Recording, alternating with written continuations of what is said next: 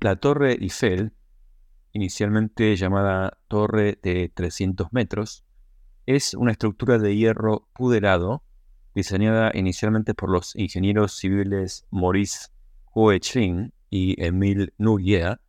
y construida tras el rediseño estético de Stephen Sauvestre por el ingeniero civil francés Gustave Eiffel y sus colaboradores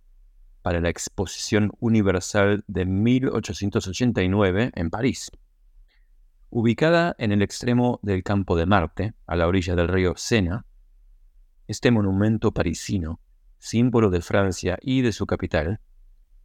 es la estructura más alta de la ciudad y el monumento turístico más visitado del mundo, con 7 millones de turistas cada año. Con una altura de 300 metros, prolongada más tarde con una antena hasta los 324 metros, la Torre Eiffel fue la estructura más elevada del mundo durante 41 años. Es el monumento de pago más visitado del mundo.